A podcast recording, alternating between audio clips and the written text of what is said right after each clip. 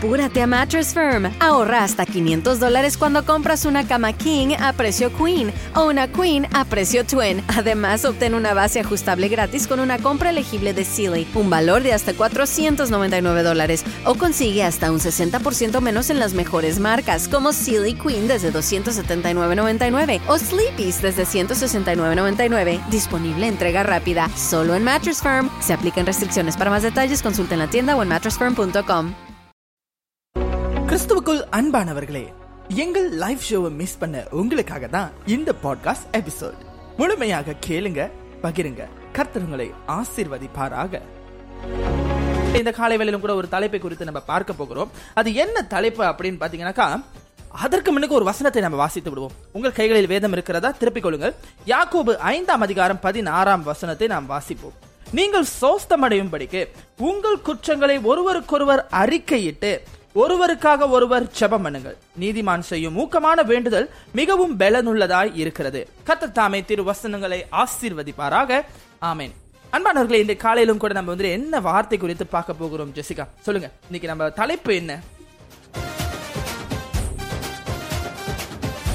இன்றைக்குள்ள தலைப்பு பார்த்தீங்கன்னா ரொம்ப விசேஷமான ஒரு தலைப்பா இருக்கிறது. ஒருவருக்கொருவர் அப்படின்ற ஒரு அழகான ஒரு தலைப்போட நிகழ்ச்சியில இணைந்திருக்கு. ஒரு நல்ல ஒரு ஆவியானவர் நமக்கு ஒரு நல்ல வார்த்தையை நிச்சயமாக இதை ஒவ்வொரு வாலிபர்களுக்கும் ஆண்டவர் நிச்சயமாய் பேசுவார் என்று நான் விசுவாசிக்கிறேன். நிச்சயமாகவே ஜெசிகா, நிச்சயமாகவே இந்த நாளிலும் கூட நம்ம வந்துட்டு இந்த ஒருவருக்கொருவர் அப்படின்னு பார்க்கும் பொழுது நிச்சயமாக அந்த திருமண ஆராதனை இருக்குது பாத்தீங்களா, அப்பதான் வந்து ஒருவருக்கொருவர் அனுசரித்து ஒருவருக்கொருவர் அன்புடனும் ஒருவருக்கொருவர் இரக்கத்துடனும் அப்படிலாம் நடந்து கொள்ளணும் அப்படின்னு சொல்லி உறுதிமொழி எல்லாம் எடுப்பாங்க. வேதத்தை மேல கையை வைத்து அது வந்து ஒரு சடங்கா செய்வாங்க. அப்படியாக இந்த ஒருவருக்கொருவர் இந்த வார்த்தை வந்து குறிப்பாக கணவன் மனைவிக்குள்ள ரொம்ப பொருத்தமா இருக்கும். ஒருவருக்கொருவர் அனுசரித்து போனுங்க வாழ்க்கையில அப்படி இப்படிலாம் சொல்லுவாங்க. பட் வேதம் நம்ம கிட்ட என்ன சொல்லுதுன்னா, ஒருவருக்கொருவர் ஒருவருக்கொருவர்னு அநேக இடங்கள்ல வசனங்கள் இருக்கிறது. ஆனா இப்ப இருக்கிற இந்த லேட்டஸ்ட் உலகத்துல பாத்தீங்கன்னா ஜெசிகா, அந்த செல்ஃபிஷ்னஸ் ரொம்ப அதிகமா இருக்கிறதா நான் நினைக்கிறேன். நீங்க என்ன நினைக்கிறீங்க? நிச்சயமா சார், இப்ப இருக்கிற சூழ்நிலை பார்த்தீங்கன்னா எல்லாருமே ஒரு சுயநலமான ஒரு வாழ்க்கைக்குள்ளாகத்தான் கடந்து போய் கொண்டு இருக்கிறாங்க. ஏன்னா ஒரு பேண்டமிக்ல கடந்து வந்துட்டு இருக்கிறோம் இல்லையா? அதனால எல்லாருமே வெளியே போகவும் முடியல, ஒண்ணு செய்ய முடியல. எல்லாரும் வீட்டுக்குள்ள தன்னோட குடும்பம் பத்திரமா இருக்கணும், தன்னோட குடும்ப உறுப்பினர்களுக்கு கோவிட் வரக்கூடாது அப்படின்ற நிறைய பேர் ரொம்ப ஆதங்கத்தோட ஜெபம் செய்து கொண்டிருக்கிறார்கள். சோ அந்த மாதிரியான ஒரு சுயநலமான காலங்களோடு நாம் வாழ்ந்து கொண்டிருக்கிறோம். இந்த சூழ்நிலைக்கு இந்த தலைப்பு பார்த்தீங்கன்னா ரொம்ப ஒரு மிகவும் அவசியமான ஒரு தலைப்பாக இருக்கிறது. ஆமேன், ஆமேன், நிச்சயமாக. அப்படியாக நம்ம இன்னைக்கு வந்துட்டு நம்மளும் சரி, நம்ம சந்திக்கிற ஜனங்களும் சரி, இன்னைக்கு வந்துட்டு தங்களை காப்பாற்றணும், தங்களை சரிப்படுத்தணும்னு சொல்லி தங்கள் கைகளில் சானிடைசரும் தங்கள் முகங்களில் முகக்கவசங்களும் இப்படியாக வந்துட்டு நம்ம போய் கொண்டிருக்கிறோம். அது தவறல்ல, நிச்சயமாக எல்லோரும் அணிய வேண்டும். ஆனால் நம் ஒருவருக்கொருவர் அப்படின்ற அந்த ஒரு காரியம் வந்து கொஞ்சம் நாட்களாகவே குறைந்து கொண்டு போகிறது. இது வந்து வெளி இடங்களில் நடந்தாலும் பரவாயில்லை, தற்பொழுது திருச்சபைகளுக்குள்ளும் அந்த ஒருவருக்கொருவருக்கிடையே இருக்கிற ஐக்கியம் ஆண்டவர் விரும்புகிறது அதுதான். ஓகே, எப்படி நம்ம பார்ப்போம்னாக்கா, நம்ம வந்துட்டு மனவாட்டி சபைன்னு நம்மள சொல்லுவோம். அப்ப அந்த மனவாட்டி சபையினுடைய குணாதிசயம் என்னவா இருக்க வேண்டும் என ஆண்டவர் விரும்புகிறார் என்றால், ஒருவருக்கொருவர் நம்ம வந்துட்டு ஒத்தாசையா இருக்கணும், ஒருவருக்கொருவர் நம்ம வந்துட்டு வார்த்தைகள் ஆறுதலான வார்த்தைகளை பேசணும் அப்படின்னு சொல்லிதான் வேதம் நமக்கு சொல்லிக் கொடுக்கிறது. ஜெசிகா, இதை குறித்து நம்ம இன்னும் அதிகமா பேச பழகிக் கொண்டிருக்கிறோம். எப்படிங்க இந்த ஒருவருக்கொருவர் நம்ம வந்துட்டு இந்த ஒருவருக்கொருவர்ன்ற வார்த்தையை வந்து அடிக்கடி நம்ம வேதத்துல பார்ப்போம். குறிப்பாக புதிய ஏற்பாட்டுல இந்த வார்த்தை வந்து அதிகமாய் உபயோகப்படுத்தி இருக்காங்க வேத வசனங்கள்ல. ஆக்சுவலி இன்னைக்கு நான் வந்துட்டு ஜெசிகா அந்த நிகழ்ச்சி ஏற்பாடு செய்யும் பொழுது ஆண்டவர் எனக்கு கொடுத்த அந்த தலைப்பை குறித்து நான் பார்க்கும்போது இந்த ஒருவருக்கொருவர் என்ற வசனங்கள் அநேகமா இருக்கிறது. இதை ஆனால் ஒரே நாள்ல பேசி முடிக்க முடியாத பட்சத்துல 2 நிகழ்ச்சிகளா நம்ம படைக்கிறதுக்கு தயாரா இருக்கிறோம். அப்படியாக இன்றைய இந்த முதல் நிகழ்ச்சியில ஒருவருக்கொருவர் அப்படி சொல்லும் போது நம்மளுடைய யாக்கோபு என்ன எழுதி இருக்கிறாரு அப்படின்னு பாத்தீங்கன்னாக்கா, நீங்கள் நீங்கள் சொஸ்தமடையும் படிக்கு உங்கள் குற்றங்களை ஒருவருக்கொருவர் அறிக்கையிட்டு ஒருவருக்கொருவருக்காக ஜெபம் பண்ணுங்கள்ன்ற ஒருவருக்கொருவர் என்ற முதல் வசனத்தை ஆண்டவர் கொடுத்திருக்கிறார். இந்த வசனத்தை குறித்து என்ன நினைக்கிறீங்க? ஓகே, இந்த வசனம் பார்த்தீங்கன்னா ஆண்டவர் சொல்லுகிறார், ஒருவருக்கொருவர் ஜெபம் பண்ணுங்கள். இன்னைக்கே நான் சொன்ன மாதிரி ஆரம்பத்துல உங்களிடத்துல பகிர்ந்து கொண்டேன் இல்லையா, அநேக ஜனங்கள் என்ன செய்யறோம், ரொம்ப சுயநலமா வாழ ஆரம்பிச்சிட்டோம். ஏன்னா ஒரு பயம், மரண பயம், என் குடும்பத்துக்கு வரக்கூடாது அப்படின்ற ஒரு செல்ஃபிஷான ஒரு நோக்கத்தோடு நம்ம வாழ்ந்து கொண்டிருக்கிறோம். ஆனா வேதம் சொல்லுகிறது, நாம் ஒருவருக்கொருவர் ஜெபம் செய்ய வேண்டும். அப்படின்னா என்ன அர்த்தம்னா, நமக்கு மாத்திரம் இல்ல, இந்த தேசத்துல இருக்கிற, இந்த உலகத்துல இருக்கிற யாருக்குமே இந்த கொள்ளை நோய் வரக்கூடாது. தேசங்களுக்காக நாம் ஜெபிக்கிற பிள்ளைகளாக இருக்க வேண்டும். நான் மட்டும் நல்லா இருக்கணும், இதை ஆசீர்வதிச்சீங்கன்னா போதும் ஆண்டவரே, எனக்கு BMW கொடுத்தீங்கன்னா போதும், எனக்கு ஒரு நல்ல வேலை கொடுத்தீங்கன்னா போதும் அப்படின்னு நாம் ஜெபிக்கிறத விட, வேலையில்லாத அநேக வாலிபர்கள் இன்றும் வேதனையோடும் கண்ணீரோடும் கூட கடந்து போய் கொண்டு இருக்கிறார்கள். அவர்களுக்காக நாம் ஜெபிக்கும் போதுதான் தேவனிடத்துல இன்னும் நாம் அதிக பிரியமான பிள்ளைகளாக நாம் நிலைப்பட முடியும். அதுதான் என்னுடைய கருத்து. நிச்சயமாக ஜெசிகா, இன்னொரு காரியம் நான் பேச வேண்டும் என்று விரும்புவது ஒரு காரியம் என்னன்னு பாத்தீங்கன்னா, இப்ப சபை ஆராதனை, இப்ப ஞாயிற்றுக்கிழமை ஆராதனையில நிச்சயமா வாலிபர்கள் நம்ம எல்லாம் ஒன்று கூடி ஆராதித்த பிறகு, ஆராதனைக்கு பிறகு நம்முடைய சபை வாலிபர்களோடு நம்ம நிச்சயமா பேசுவோம். கொஞ்ச நேரம் என்ன பண்றீங்க, என்ன பேசுறீங்க அப்படின்னு சொல்லிட்டு நம்ம பேசுவோம். பாருங்க, கொஞ்சம் அந்த சிட்சேட் நடக்கும். பட் அந்த சிட்சேட் நடக்கிற அந்த இடத்துல ஒருவருக்கொருவர் நம்ம ஜெபம் பண்ணும் பொழுது நம்ம இங்க சொஸ்தம்னு பாக்குறோம். நம்ம என்ன நினைக்கிறோம், சொஸ்தம்ங்கிறது வந்துட்டு உடல்ல வியாதி வந்தாதான் நம்ம சொஸ்தமாகணும். இல்லைங்க, சில பேர் அந்த ஒரு இருதயத்துல ஒரு வலியோடு கூட வந்திருப்பாங்க, இருதயத்துல காயத்தோடு கூட வந்திருப்பாங்க. அப்ப நீங்க ஒருவருக்கொருவர் ஊக்கமாய் ஜெபம் பண்ணும்போது அந்த காயங்களையும் ஆற்ற முடியும் இல்லையா? சொல்லுங்க ஜெசிகா. நிச்சயமா சாய், கண்டிப்பாக ஒருவருக்கொருவர் நாம் ஜெபிக்கும் போது அதான் ஒரு காரியம் நான் படித்திருக்கிறேன். ஒரு வார்த்தை ஒரு மனிதனை உடைக்கவும் முடியும், உருவாக்கவும் முடியும். சோ அந்த மாதிரி நாம் எத்தனையோ உடைக்கப்பட்ட உள்ளங்களை தேவனுடைய வார்த்தையை கொண்டு நாம் தேற்ற முடியும். அதுதான் ஒருவருக்கொருவர் நம்ம என்ன செய்யணும், அவங்களை உற்சாகப்படுத்தி கொண்டே இருக்க வேண்டும். ஆமேன், ஆமேன். அருமையா சொன்னீங்க ஜெசிகா. அப்படியாக நேர்களே, நீங்கள் இனி வந்துட்டு இந்த வாலிப நேர்கள் உங்கள் வாலிப ஜனங்களை நீங்க சந்திக்கும் பொழுது, அல்லது சபைகளில் வாலிப நண்பர்களை சந்திக்கும் பொழுது, அவங்களிடத்துல நீங்க என்ன பிரச்சனைன்னு நீங்க கேட்க வேணாம். ஆனா அவங்க கூட இருக்கும் பொழுது ஒருவருக்காக ஒருவர் ஜெபிங்க. நம்ம எப்பயுமே என்ன செய்வோம்னா, நமக்காக தான் நம்ம ஜெபிப்போம். ஆண்டவரே என்னை ஆசீர்வதியும், ஆண்டவரே என்னை உயர்த்தும், ஆண்டவரே எனக்கு பயன்படுத்தும், ஆண்டவரே எனக்கு இந்த படிப்பு வேண்டும், ஆண்டவரே எனக்கு அது செய்ய வேண்டும், நான் இந்த யூனிவர்சிட்டியில படிக்க வேண்டும், இப்படி சொல்லி. ஆனா ஆண்டவர் என்ன சொல்றாரு, ஒருவருக்காக ஒருவர் ஜெபிக்கணும்ன்றாரு. அப்படின்னா நான் வந்துட்டு இப்போ உதாரணத்துக்கு நானும் ஜெசிகாவும் நிகழ்ச்சி படித்துக் கொண்டிருக்கிறோம். இப்ப நான் ஜெசிகாவின் தேவைக்காக ஜெபிக்கணும், ஜெசிகா என்னுடைய தேவைக்காக ஜெபிக்கணும். இதுதான் வேதம் கற்றுக் கொடுக்கிற முறையா இருக்கிறது யாக்கோபின் புத்தகத்தின்படி இல்லையா ஜெசிகா? நிச்சயமா, நிச்சயமா சார். அப்படியாக தொடர்ந்தும் கூட அடுத்த வசனத்தை நாம் வாசிக்க போகிறோம். ரோமர் 12:5 அப்படியாக சொல்லுகிறது, அநேகராகிய நாமும் கிறிஸ்துவுக்குள் ஒரே சரீரமாய் இருக்க ஒருவருக்கொருவர் அவயங்களாய் இருக்கிறோம். சோ அடுத்த வசனமே ஆண்டவர் அழகா சொல்லுகிறாரு, நம்ம வந்து வேறு ஒருவர் இல்ல. இந்த ஒருவருக்கொருவர் ஜெபிக்கிறது ஒரு கடமை இல்லைங்க. நம்ம கிறிஸ்துவுக்குள்ள எப்படி நம்மளோட ஒரு சரீரத்துல கண்ணு, காது, மூக்கு எல்லாம் ஒரு அவயமா இருக்கிறதோ, அப்படியாக கிறிஸ்துவுக்குள்ள நம்ம எல்லாரும் ஒருவருக்கொருவர் இணைக்கப்பட்டிருக்கிறோமா? சோ அப்படி ஒருவருக்கொருவர் நம்ம ஒரு சரீரம், கிறிஸ்துவின் சரீரத்துல அவயங்களா இருக்கும் பொழுது நம்ம ஒருவருக்கொருவர் ஜெபம் பண்ண வேண்டியது கடமை இல்லை. இப்ப நம்ம யோசிக்கலாம், நம்ம கண்ணு இப்ப சிமிட்டுதுன்னா, நம்ம கண்ணு பாக்குதுன்னா, அது கண்ணுடைய கடமை அல்ல இல்லையா? அது நம்முடைய அவயம். அப்படியாகத்தான் திருச்சபைக்குள்ளேயும் இருக்க வேண்டும். சொல்லுங்க ஜெசிகா. என்ன கேட்டீங்கன்னா, நம்ம திருச்சபையில இருக்கிற வாலிபர்கள் முக்கியமாக மற்றவர்களை பார்க்கும் போது அவர்கள் நம்மோடு கூட இணைந்தவர்களாக நாம் பார்க்க வேண்டும். நாம் எல்லாம் கிறிஸ்துவுக்குள் சகோதர சகோதரிகளாக இருக்கிறோம் என்பதை நம்முடைய இருதயத்துல நாம் விதைத்துக் கொள்ள வேண்டும். ஏன்னா எப்பொழுதுமே பார்த்தீங்கன்னா, சர்ச்சுக்கு வருவோம், ஆராதிப்போம், நல்லா ஜோக் பண்ணி பேசுவோம், கிளம்பிடுவோம். நமக்குள்ளாக ஒரு ஃபெலோஷிப் இருக்காது, ஒரு ஐக்கியம் வந்து ரொம்ப குறைவாகத்தான் இருக்கிறது. அதுவும் இந்த பேண்டமிக்ல பார்த்தீங்கன்னா, ஆராதிக்கிறாங்க, உடனே கிளம்பிடுறாங்க. ஏன்னா உட்கார்ந்து பேசக்கூட முடியாத ஒரு தருணம். சோ அந்த நிலைமையோடு நாம் நிறுத்தி விடாதபடி நம்மளுக்குள்ள இருக்கிற அந்த ஐக்கியத்தை நாம் தொடர்ச்சியாக வைத்து கொண்டு ஒருவருக்கொருவர் நாம் அன்பில் கை கூறும்படியாக தான் தேவன் விரும்புகிறார். ஆமேன், ஆமேன். நிச்சயமாக அப்படியாக ஒருவருக்கொருவர் இனி நாம் தாங்கிக் கொள்வோம். நிகழ்ச்சி கேட்டுக்கொண்டிருக்கிற நேயர்கள், நீங்கள் உங்கள் நண்பர்களை சந்திக்கலாம், உங்கள் சகோதர சகோதரிகளை சந்திக்கலாம். அவங்க மேல உங்களுக்கு வந்துட்டு நிறைய கருத்து வேறுபாடுகள் இருக்கலாம். ஆனால் கிறிஸ்துவின் அவயத்திலோ நாம் ஒருவருக்கொருவர் இணைக்கப்பட்டிருக்கிறோம் என்று நாம் மறந்து போகக்கூடாது. அவர்கள் தவறுகள் இழைத்திருக்கலாம், தவறுகள் செய்திருக்கலாம். ஆனால் அவர்களுக்காக பாரத்தோடு ஜெபிக்க வேண்டியது கிறிஸ்துவின் சரீரத்தில் இருக்கிற ஒரு அவயமாகிய நம்முடைய கடமை. கடமையா இருக்கிறது அன்பானவர்களே. ஆகையினால் தொடர்ந்து இந்த தலைப்பை குறித்து நாம் 11ஆம் அதிகாரம் 33ஆம் வசனம், ஆகையால் என் சகோதரரே, நீங்கள் போஜனம் பண்ண கூடி வரும் பொழுது ஒருவருக்காக ஒருவர் காத்திருங்கள் என்று வசனம் சொல்லுகிறது. என்ன சாய், சாப்பிட கூப்பிடும் போது நம்ம காத்திருக்கணுமா அப்படின்னு நீங்க கேட்கலாம். ஏன்னா வசனம் வந்து மேலோட்டமாக கொடுக்கப்பட்டிருக்கு. ஜெசிகா நமக்கு இந்த ஸ்பிரிச்சுவல் டீப்பை நம்மளுக்கு சொல்லி கொடுப்பாங்க. சொல்லுங்க ஜெசிகா.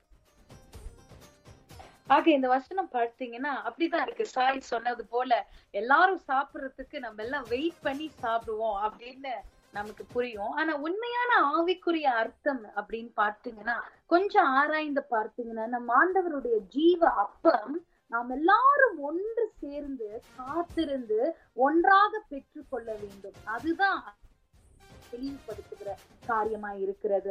தேவன் சொல்லுகிறார். சில நேரம் பார்த்தீங்கன்னா குடும்ப ஜெபம் பண்ணுவோம், ஃபெலோஷிப் வச்சிருப்போம். நீங்க காலேஜ்ல எல்லாம் கண்டிப்பா பாத்தீங்கன்னா கிறிஸ்டியன்ஸ் ஃபெலோஷிப்ஸ் இருப்போம். அந்த நேரங்கள்லாம் சில நேரம் இவங்க வந்தா போதும், நம்ம முத ஜெபம் பண்ணிக்குவோம், நம்ம முத ஜீவ அப்பத்தை எடுத்துக்குவோம், திராட்சை ரசத்தை எடுத்துக்குவோம் அப்படின்னு சொல்லிட்டு கூட ரொம்ப அவசரமா நம்ம செய்வோம். ஆனாலும் கூட வேதம் சொல்லுகிறது, நாம் இந்த ஜீவ அப்பம், இந்த தேவனுடைய வார்த்தையும் சரி, தேவனுடைய ஆசீர்வாதங்களையும் சரி, அவருடைய அப்பமாக இருந்தாலும் சரி, நாம் எல்லாரும் ஒரு மனமாக ஒரே இடத்துல கூடி ஒரே சிந்தையோடு ஒருவருக்கொருவர் காத்திருந்து பெற்றுக்கொள்ளக்கூடிய பிள்ளைகளாக நாம் இருக்க வேண்டும். அதுதான் தேவன் நம்ம பிள்ளை இன்றைக்கும் தெளிவுபடுத்த விரும்புகிறார்.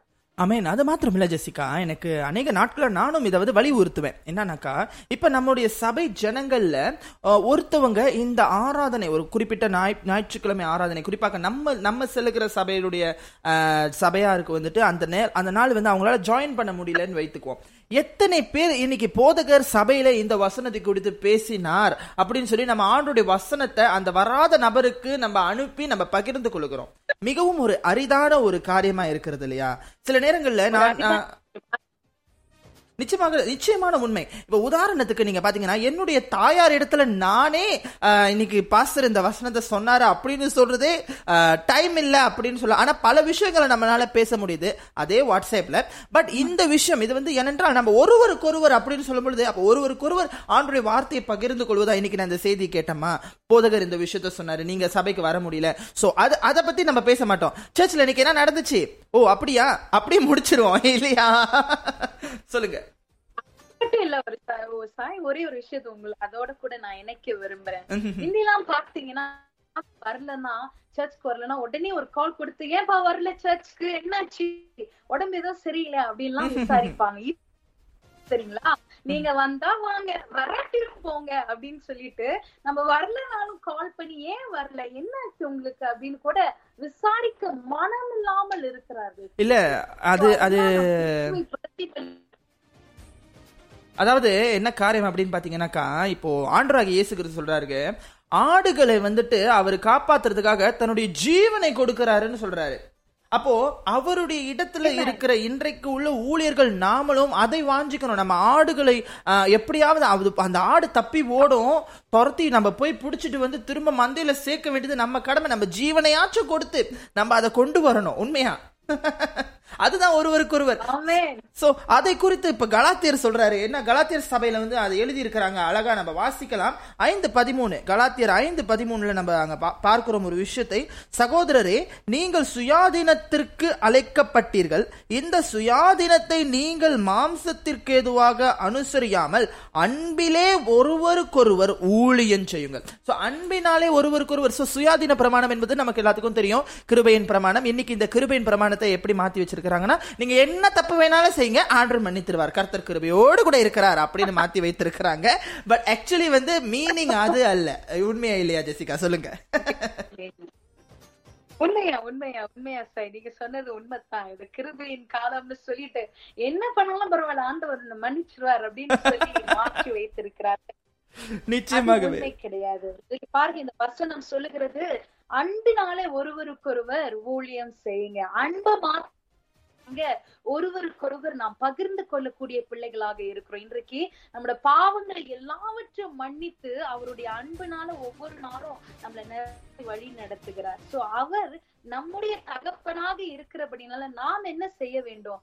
அண்ணே, நம்ம சுற்றி இருக்கிற சக சகோதரிகளோடும் சரி சகோதரர்களோடும் சரி தெய்வ அன்பை வெளிப்படுத்துகிற பிள்ளைகளாக இருக்கிறோம். ஆனா நம்ம விசாரிக்க மாட்டோம், எதுவும் பேச மாட்டோம், நீ வந்தா வா வராட்டி போ அப்படின்ற ஒரு சுயநலமான ஒரு வாழ்க்கையை நோக்கி நம்முடைய கிறிஸ்துவ வாலிபர் இருக்கிறார்கள் என்பதை நாம் நினைக்கும் போதுதான் ரொம்ப வேதனையான ஒரு காரியமாக. இல்ல, ஒருவேளை ஒரு ஆத்மா வந்து சபைக்கு வரவிட்டால் சக சபை ஜனங்கள் வந்து அவங்கள போய் சந்திக்கலாம். போதகர் தான் போய் சந்திக்கணும், சபையில் இருக்கிற மூப்பர்கள் தான் போய் சந்திக்கணும்னு வெயிட் பண்ணாம அந்த சாதாரண ஊழியர் கூட கால் பண்ணி கேட்டு சபைக்கு வாங்க, இன்னைக்கு சபையில இந்த விஷயத்தை பத்தி பேசினாங்க, பிரச்சனை இருந்தா சரி உங்க பிரச்சனை என்கிட்ட சொல்ல வேண்டாம், நான் ஜெபிக்கிறேன். இது நம்மளுடைய ஒரு கடமை. அதுதான் ஒருவருக்கொருவர் ஆண்டவர் விரும்புகிற ஐக்கியமா இருக்கிறது. இன்னைக்கு நீங்க இந்த சாரி எங்க வாங்கினீங்க, உங்க வீட்டுல இன்னைக்கு என்ன சமைச்சிங்க, எங்க மார்க்கெட்ல தக்காளி விலை குறைவு, அதை கேட்க கர்த்தர் சபைக்கு அழைக்கவில்லை. ஆமென். ஆண்டவர் எதை கேட்க அழைக்கிறார்? ஆவிக்குரிய போஜனத்தை நாம் வழங்கும்படி, அதுக்கு காத்திருக்கும்படியாக வசனம் சொல்லுகிறது போல ஆண்டவர் நம்மை அழைக்கிறார். அப்படியாக இந்த இடத்துல இன்னொரு காரியம் போட்டிருக்கு, இந்த சுயாதீனத்தை நீங்கள் மாம்சத்திற்கேதுவாக அனுசரியாமல். இது that is very important. So உங்களுடைய இந்த சுயாதீன பிரமாணத்தை ஒருவருக்கொருவர் நீங்க அன்பினாலே இருக்கணும், பட் மாம்சத்துக்கு ஏதுவா இருக்கக்கூடாதுன்னு ஆண்டவர் தெளிவா சொல்லி கொடுக்கிறார். சோ அன்பினால் இருக்கும்போது அப்ப நம்ம மாம்சத்துக்கு எதுவா இருக்கக்கூடாதுன்னா மாம்சத்துக்கு ஆப்போசிட் ஸ்பிரிச்சுவல், ஆவிக்குரிய. சோ நீங்க எதை செஞ்சாலும் ஒருவருக்கு ஒருவர் ஆவிக்குரிய ரீதியில செய்ய வேண்டும் என்று சொல்லி வசனம் நமக்கு தெளிவாக இந்த இடத்துல காட்டி கொடுக்கிறது. ஆமென். ஆமென். நிச்சயமாகவே கிறிஸ்துவுக்குள் தேவன் உங்களுக்கு மன்னித்தது போல நீங்களும் ஒருவருக்கொருவர் மன்னியுங்கள். ஆமென். இந்த வசனம் அழகாய் சொல்லுகிறது. என்ன சொல்லுகிறது சொல்லுங்க ஜெசிகா. இந்த வசனம் தான் வந்து பார்த்தீங்கன்னா ரொம்ப முக்கியமான ஒரு வசனம், நம்முடைய வாலிபருக்கு ரொம்ப தேவைப்படுகிற ஒரு வசனம். ஒரே ஒரு உதாரணம் உங்களுக்காக நான் சொல்லுகிறேன். சர்ச்சில் பார்த்தீங்கன்னா ரொம்ப ஒரு நல்ல திக் ஃப்ரெண்ட்ஸ், நல்ல ஒரு நெருக்கமான ஃப்ரெண்ட்ஸ், நண்பர்களாக இருப்பாங்க. திடீர்னு அவர்களுக்கு ஒரு மனஸ்தாபம் ஏற்படும். உடனே என்ன செய்வாங்க தெரியுங்களா? இப்போ உள்ள வாலிபர்கள் அவங்க இவ்வளவு நாள் உட்கார்ந்து இருந்தவங்க என்ன செய்வாங்க, பக்கத்துல கூட உட்கார மாட்டாங்க. அந்த மாதிரியான ஒரு கோபமும் வெறுப்பும் வந்து அவர்களுக்குள்ளாக வரும்.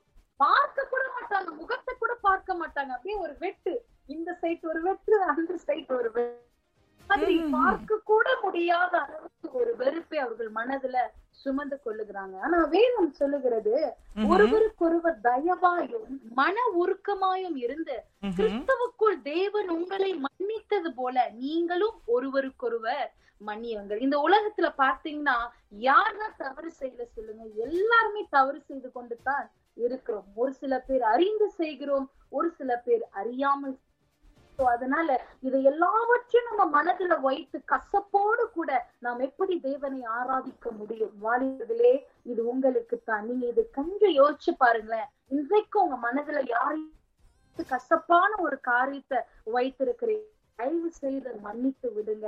நீங்க மன்னிக்கும் பொழுது தேவனுடைய தயவு உங்கள் மேல நிச்சயமாய் இறங்கி வரும். என்றைக்குமே மன கசப்போடு தேவனை ஆராதிக்கவே தரிசிக்கவும் முடியவே முடியாது. அதனால்தான் ஆண்டவராகிய இயேசு கிறிஸ்துவுடைய ஜெபத்தில் அவர் சொல்லிக் கொடுக்கும் பொழுது கூட, எனக்கு விரோதமாய் குற்றம் செய்கிறவர்களை நாங்கள் மன்னிக்கிறது போல எங்கள் பாவம் குற்றங்களையும் மன்னியும்னு ஆண்டவர் அந்த இடத்துல சொல்லியிருக்காரு. காரணம், நம்ம மன்னிச்சாதான் கர்த்தர் நம்மளுக்கு மன்னிப்பார். ஆமென். இல்லையா?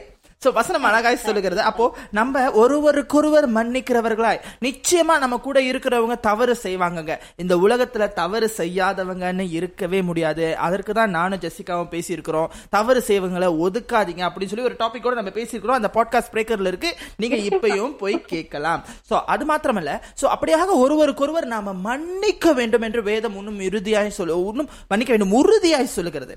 இறுதியாகவும் உறுதியாகவும் என்ன சொல்லுகிறது? மன்னிக்க வேண்டும் என்று சொல்லுகிறது. ஆகையினால நம்ம மன்னிக்கிறவர்களாய் இருக்க வேண்டும். அதை தொடர்ந்து நீங்க பாத்தீங்கன்னா 1 தெசலோனிக்கர் 5:11 அழகாய் சொல்லுகிறது, ஆகையால் நீங்கள் செய்து வருகிறபடியே ஒருவரை ஒருவர் தேற்றி ஒருவருக்கொருவர் பக்தி விருத்தி உண்டாகும்படி செய்யுங்கள். So whatever you do, you must do for God. நீங்க எதை செய்தாலும் அது ஆண்டவருடைய நாம மகிமைக்கென்றே நாம் செய்ய வேண்டும் என்று வேதம் அழகாய் சொல்கிறது. ஸோ பக்தி விருத்தி அப்படின்னு செய்யும் பொழுது, பக்தின்னு சொல்லும்போது அந்த devotion. So whatever you do, you must do in spiritual goodness. So அந்த ஒரு ஆவிக்குரிய நன்மையை கருதி நம்ம வந்து செய்ய வேண்டும் என்று வேதம் அழகாய் சொல்லுகிறது. ஏமேன். நிச்சயமாக சாய், நான் இன்னொரு ஒரு காரியத்தை சொல்ல விரும்புறேன். என்றைக்குமே பாத்தீங்கன்னா நீங்க தேவ அன்பை கொடுக்கிறவராய் இருங்கள், அதை திரும்பி எதிர்பார்க்காதீர்கள். ஒரு சில பேர் நம்ம நேசிக்கும் போது அவர்களும் நம்ம அப்படின்னு எதிர்பார்ப்பாங்க, எதிர்பார்க்காதீங்க. எப்பொழுதுமே நாம் கொடுக்கிறவர்களாகவே இருப்போம், அன்பை வெளிப்படுத்துகிறவர்களாகவே இருப்போம். எந்த விதத்திலும் ஐயோ நான் இவர்களை நேசிச்சேனே, இவர்களுக்கு இவ்வளவாய் நான் உதவி செய்தேனே, இன்றைக்கு அவர்கள் என்னிடத்துல திரும்பி எதையுமே செய்யவில்லை அப்படின்னு நீங்க எதை எதிர்பார்க்காதீங்க. அவர்கள் உங்களை நேசிக்கிறார்களோ இல்லையோ, நீங்கள் எப்பொழுதுமே எல்லாரோடும் ஒருவருக்கொருவர் அன்பா இருப்பதுதான் தேவன் நம்மிடத்துல விரும்புகிறார். ஆமேன். அப்படியாக நமக்கு புறஜாதியா இருந்த நமக்கு, ஆசீர்வாதங்கள் இல்லாத நமக்கு, வாக்குத்தத்தங்கள் இல்லாத நம்மை ஆண்டவர் தேற்றி ஆற்றி நம்மை உள்ளே கொண்டு வந்து சபைக்குள்ள நமக்கு அந்த ஒரு சாக்கியத்தை கர்த்தர் தந்து, தேவ பிள்ளைகள் என்ற ஒரு அடையாளத்தை தந்து, ஆவியானவராய் முற்றடிக்கப்பட்டு நம்ம இன்னைக்கு ஆண்டுக்குள்ள இருக்கிறோம் பாருங்க. ஸோ நம்ம அப்படி இருக்கும் பொழுது நாம ஒருவருக்கொருவர் இருக்க வேண்டும். இந்த வேதத்தில் இருக்கிற வசனங்கள் யாவும் நம்ம நினைக்க வேண்டாம் யாரோ ஒருவருக்கு எழுதியிருக்கிறது, இது இஸ்ரவேல் ஜனங்களுக்கு தானே, இது தெசலோனிக்கர் சபைகளுக்கு தானே. இல்லை, ஒவ்வொரு வசனமும் வேதத்தை ஏந்திருக்கிற உங்களுக்கும் எனக்காகவும் கர்த்தர் பார்த்து பார்த்து எழுதியிருக்கிறார் அன்பானவர்களே. அப்படியாக ஆண்டவர் இந்த நாட்களில் நம்ம இடத்துல கேட்கிற வார்த்தை, இந்த ஒரு கஷ்டமான பேண்டமிக் சூழ்நிலை, இன்னும் பாத்தீங்கன்னாக்கா உலகத்தில் அடுத்த ஒரு வைரஸ் ஒமிக்ரான் வைரஸ் பரவிக்கிட்டு இருக்குது. இப்போ நேர்கள் என்ன சொல்றீங்க, ஜனங்கள் என்ன சொல்றாங்க, ஐயோ இந்த ஒமிக்ரான் வந்துருச்சு, நம்ம இன்னும் பாதுகாப்பா இருக்கணும், இன்னும் அப்படி இருக்கணும், என்னன்னு யோசிக்காம ஒருவருக்கொருவர் செபிங்க. நம்ம மலேசியாவில் இருக்கோமா, அண்டை நாடுகளுக்காக செபிங்க. பாதிக்கப்பட்ட சிங்கப்பூர், பாதிக்கப்பட்ட இந்திய தேசத்துக்காக செபிங்க. திறப்பில் நிற்க வேண்டும். ஆண்டவர் அழகாய் சொல்லுகிறார், ஒருத்தன் திறப்பில் நிற்பானாப்பான் அப்படின்னு வேதத்தில் அழகா நெகேமியா புஸ்தகத்தில் கேட்டிருக்கிறாரு. அப்படியாக நாம தாங்க திறப்பில் நிற்கணும், நாம தான் ஆண்டவரை தேட வேண்டும். சோ ஆண்டவர் உங்களையும் எங்களையும் தெரிந்து கொண்டு வந்தது ஞாயிற்றுக்கிழமை ஓய்வு நாளை கர்த்தரை ஆராதிப்பதற்கு மாத்திரம் அல்ல. இந்த வாலிபர்கள் நன்றாய் புரிந்து கொள்ளுங்கள். நான் வாலிப கூட்டத்தில் கலந்து கொண்டுட்டேன்னா என்னோட வேலை முடிஞ்சிருச்சுங்க, நான் ஒரு ட்ரம் மியூசிக் வாசிச்சிட்டேன்னா வேலை முடிஞ்சிருச்சு அப்படின்னு நினைக்காதீங்க அன்பானவர்களே. இது எல்லாத்துக்கும் மேல ஆண்டவர் உங்களையும் தெரிந்து கொண்டது, நமக்காக இல்ல, நம்மை கொண்டு மற்றவர்களை பாதுகாக்க கர்த்தர் நம்மை தெரிந்து கொண்டார் என்பதை நாம் மறக்க வேண்டாம். ஆமென். என்ன சொல்றீங்க ஜெசிகா? எப்பொழுதுமே நான் சொல்லுகிற ஒரே விஷயம் என்ன தெரியுங்களா, நாம் ஒரு மூலையில உட்கார்ந்து இருக்க வேண்டிய வாலிபர், தேசம் விட்டு தேசம் தேவனுடைய நாமத்தை மகிமைப்படுத்தக்கூடிய வாலிபர்கள். ஆமென் ஆமென் ஹல்லேலூயா. அதனால வாலிபர்களே, இந்த இளமை தருணம் நிகழ்ச்சியை கேட்டுக்கொண்டிருக்கிற ஒவ்வொரு வாலிபர்களுக்கும் தேவன் உங்களுக்கு செய்ய ஆவலோடு கூட இருக்கிறார். Don't limit yourself. தாழ்மையா நினைத்து கொள்ளாதீங்க, பறந்து விரிந்து கர்த்தருடைய நாமத்தை மகிமைப்படுத்தும்படியாக ஒருவருக்கொருவர் ஜெபம் செய்யுங்க. சர்ச்ல யாராவது ஒருத்தவங்க கவலையோடு ஒரு மூலையில உட்கார்ந்து இருக்கிறத நீங்க பார்க்கிறீங்களா, போய் அவர்களை விசாரித்து தட்டி கொடுத்து அதி சீக்கிரத்தில் வாழ்வு துளிர்க்கும்னு சொல்லி அவர்களை உற்சாகப்படுத்துங்க. நீங்க மற்றவர்களுக்கு சொல்லும் போது அதி சீக்கிரத்துல உங்களுடைய சுக வாழ்வு நிச்சயமாய் துளிர்க்கும் என்பதை நீங்கள் மறந்து விடாதீர்கள். நீங்கள் ஆராதித்து கொண்டிருக்கிற தேவன் கல்லோ மரமோ அல்ல, இன்றைக்கும் உயிரோடு கூட இருக்கிற தேவனைத்தான் நீங்களும் நாங்களும் ஆராதித்து. ஆமென் ஆமென். நிச்சயமாகவே நம் தேவன் ஜீவனோடு கூட இருக்கிறார். ஆனபடினால் இன்னைக்கு இந்த ஒருவருக்கொருவர் என்ற தலைப்பின் முதல் பாக நிகழ்ச்சியை நம்ம பார்த்தோம். அடுத்த பாகத்தை அடுத்த சனிக்கிழமை நம்ம தொடர்ந்து பேசுவோம். அன்பானவர்களே, இந்த ஒருவருக்கொருவர் என்ற வார்த்தையில என்னென்னலாம் செய்யணும்னு நம்ம பார்த்தோம். அடுத்த வாரம் என்னென்னலாம் செய்யக்கூடாது அப்படிங்கிறத நம்ம பார்க்க போறோம். அதனால ஆயத்தமா இருங்க. எங்களோட கூட அடுத்த இறுதியில் இந்த பாட்காஸ்ட் எபிசோட் உங்களுக்கு பயனளித்திருக்கும் என்று சொல்லி கர்த்தருக்குள் விசுவாசிக்கிறோம். மேலும் இமானுவல் FM இன் மற்ற பாட்காஸ்ட் பாகங்களை இமானுவல் FM வலைத்தளம் அல்லது ஸ்பிரேக்கர் வாயிலாக நீங்கள் எப்பொழுது வேண்டுமானாலும் எங்கு வேண்டுமானாலும் கேட்டு மகிழலாம். இணைந்திருங்கள். இது உங்கள் Emmanuel FM. At Progressive, you can get 24/7 protection, even if you break the space-time continuum. We did it. We time traveled to yesterday. Wait, Progressive covers us 24/7, but we just created an 8-day week, and it's 24/7 coverage, not 24/8. We gotta go back. Are you joking right now? Shh, I'm calling them. Hi, I have a question about time travel. Progressive offers more than a great price when you bundle home and auto. We offer round-the-clock protection, which literally means anytime. Coverage from Progressive Casualty Insurance Company, affiliates and third-party insurers, and subject to policy terms. Bundle discount not available in all states or situations.